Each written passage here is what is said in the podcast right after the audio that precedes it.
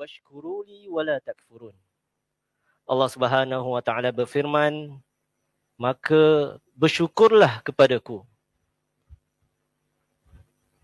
Azkurkum. Jika kamu bersyukur kepadaku, azkurkum. Aku akan tambah ha, segala nikmat kepada kamu.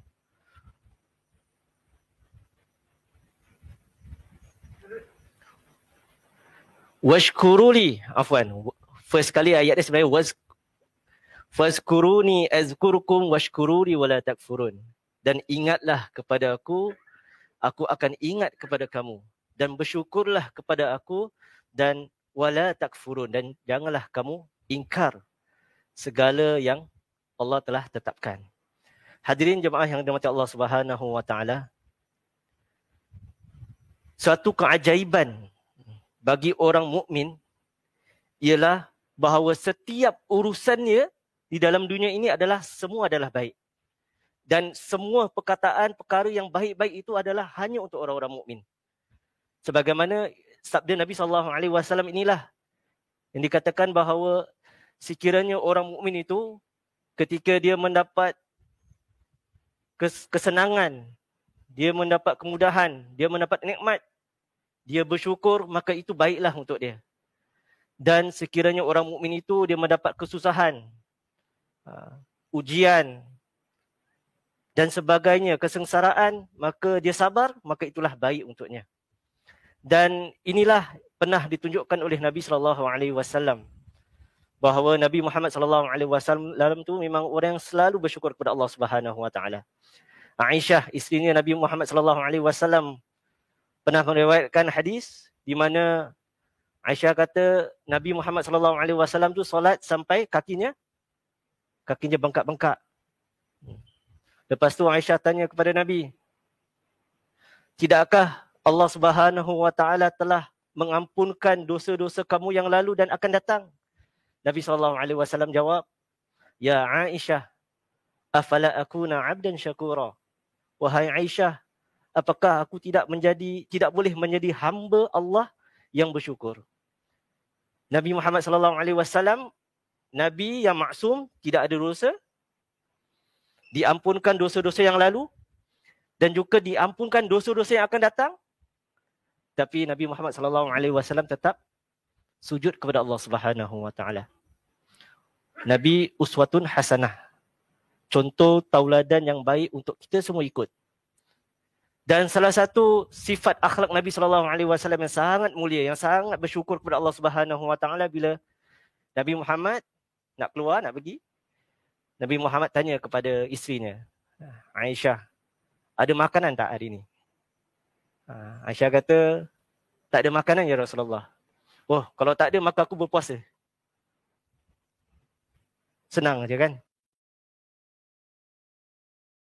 Isteri, ada makan ke tak? Oh, isteri kata tak ada makan. Okey, kalau tak ada makan aku berpuasa. Alhamdulillah.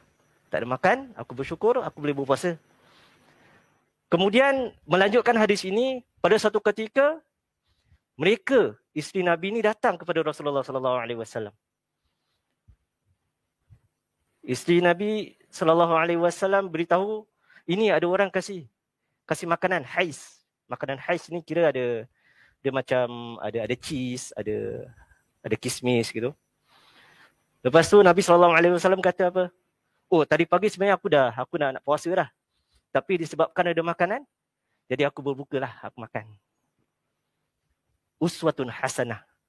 Contoh tauladan yang sangat baik. Bayangkan kalau kita agak-agak pagi-pagi kan, kita tanya isteri kita, ada sarapan tak? Uh, tak ada bang. Minyak habis, roti habis, telur habis, semua habis. Agak-agak apa apa yang akan terjadi dekat dekat dekat dekat rumah tu? Apa ni semua habis? kan padahal yang sepatutnya beli suami kan ya. tapi Nabi sallallahu alaihi wasallam memberi contoh alhamdulillah tak ada makanan aku berpuasa pada hari yang lain ada makanan walaupun dia dah niat untuk berpuasa ketika makanan datang sampai kepadanya alhamdulillah ada makanan aku aku boleh makan jemaah yang dirahmati Allah Subhanahu wa taala Nabi Muhammad sallallahu alaihi wasallam pernah menceritakan pada akan datang pada hari kiamat akan didatangkan orang yang paling diberikan nikmat kepadanya. Ini hadis riwayat Muslim. Yang paling nikmat diberikan kepadanya. Dan mereka inilah daripada golongan ahli neraka. Kemudian Allah mencelupkannya sebentar aja dalam neraka, sekejap aja. Lepas tu Allah Subhanahu Wa Taala tanya kepada dia, "Wahai anak Adam, pernahkah kamu merasakan kebaikan?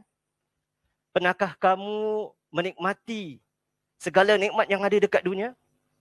Anak Adam anak Adam tu tanya, anak Adam tu jawab, orang tu jawab, "Wahai Allah, aku tak pernah rasa nikmat. Aku tak pernah rasa senang." Kemudian didatangkan didatangkan golongan ahli syurga yang dekat dunia ini tak pernah rasa nikmat, susah. Sengsara, derita. Kemudian dia dimasukkan, dicelupkan sebentar saja dalam syurga. Dikeluarkannya. Kemudian Allah Subhanahu Wa Taala tanya kepadanya, "Wahai anak Adam, pernahkah engkau merasa nikmat? Pernahkah engkau merasa kesengsaraan? Pernahkah engkau rasa susah dekat dunia sebelum ni?" Anak Adam tu jawab, Demi Allah, Ya Allah, aku tak pernah rasa susah. Aku tak pernah rasa sengsara. Demikianlah manusia dekat dunia ini, khususnya untuk kita, kadang-kadang tu kita senang saja lupa. Bila kita susah, kadang-kadang kita boleh bersabar, tapi matlamat kadang-kadang tu kita susah nak bersyukur kepada Allah Subhanahu Wa Taala. Kadang-kadang kita rasa kita susah, naik public transport, tak ada kereta kan. Tapi ada orang lagi susah. Nak naik public transport pun tak boleh. Tak mampu, tak ada duit. Kadang-kadang kita rasa kaki kita ni sakit tapi masih boleh berjalan juga. Masih boleh pergi solat tarawih. Masih boleh duduk. Tapi ada orang tu kadang-kadang nak solat diri, nak duduk pun tak boleh. Baring aja. Jemaah yang dirahmati Allah Subhanahu Wa Taala, marilah sama-sama kita sentiasa bersyukur kepada Allah Subhanahu Wa Taala. Semoga Allah Subhanahu Wa Taala menambahkan keberkatan kita yang khususnya di bulan Ramadan ini. Manfaatkanlah 15 hari, berapa lagi hari? 14 hari lagi Ramadan, 13 hari Ramadan. Semoga kita diberkati oleh Allah Subhanahu Wa Taala dan mendapat nilai takwa sebagaimana tujuan puasa Ramadan ini insya-Allah. Subhanakallahumma wa bihamdika asyhadu an la ilaha illa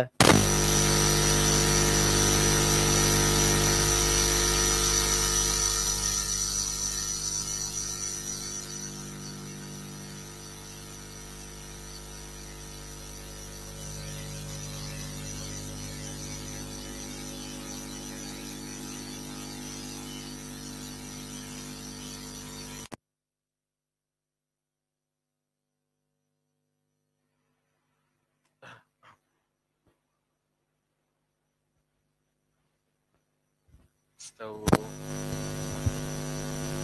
استووا اعتدلوا.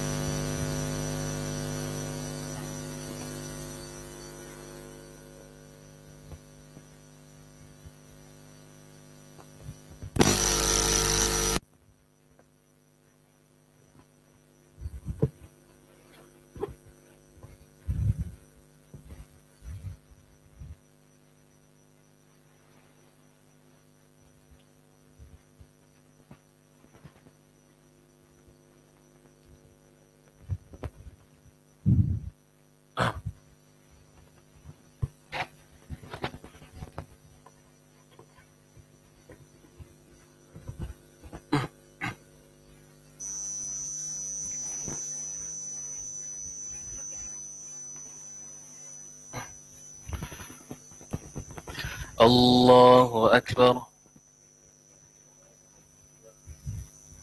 بسم الله الرحمن الرحيم. الحمد لله رب العالمين.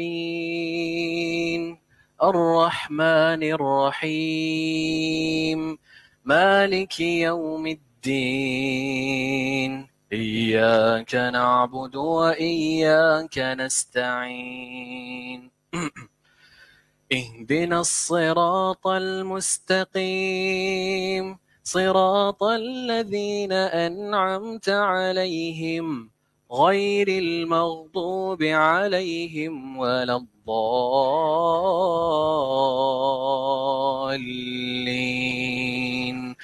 آمين.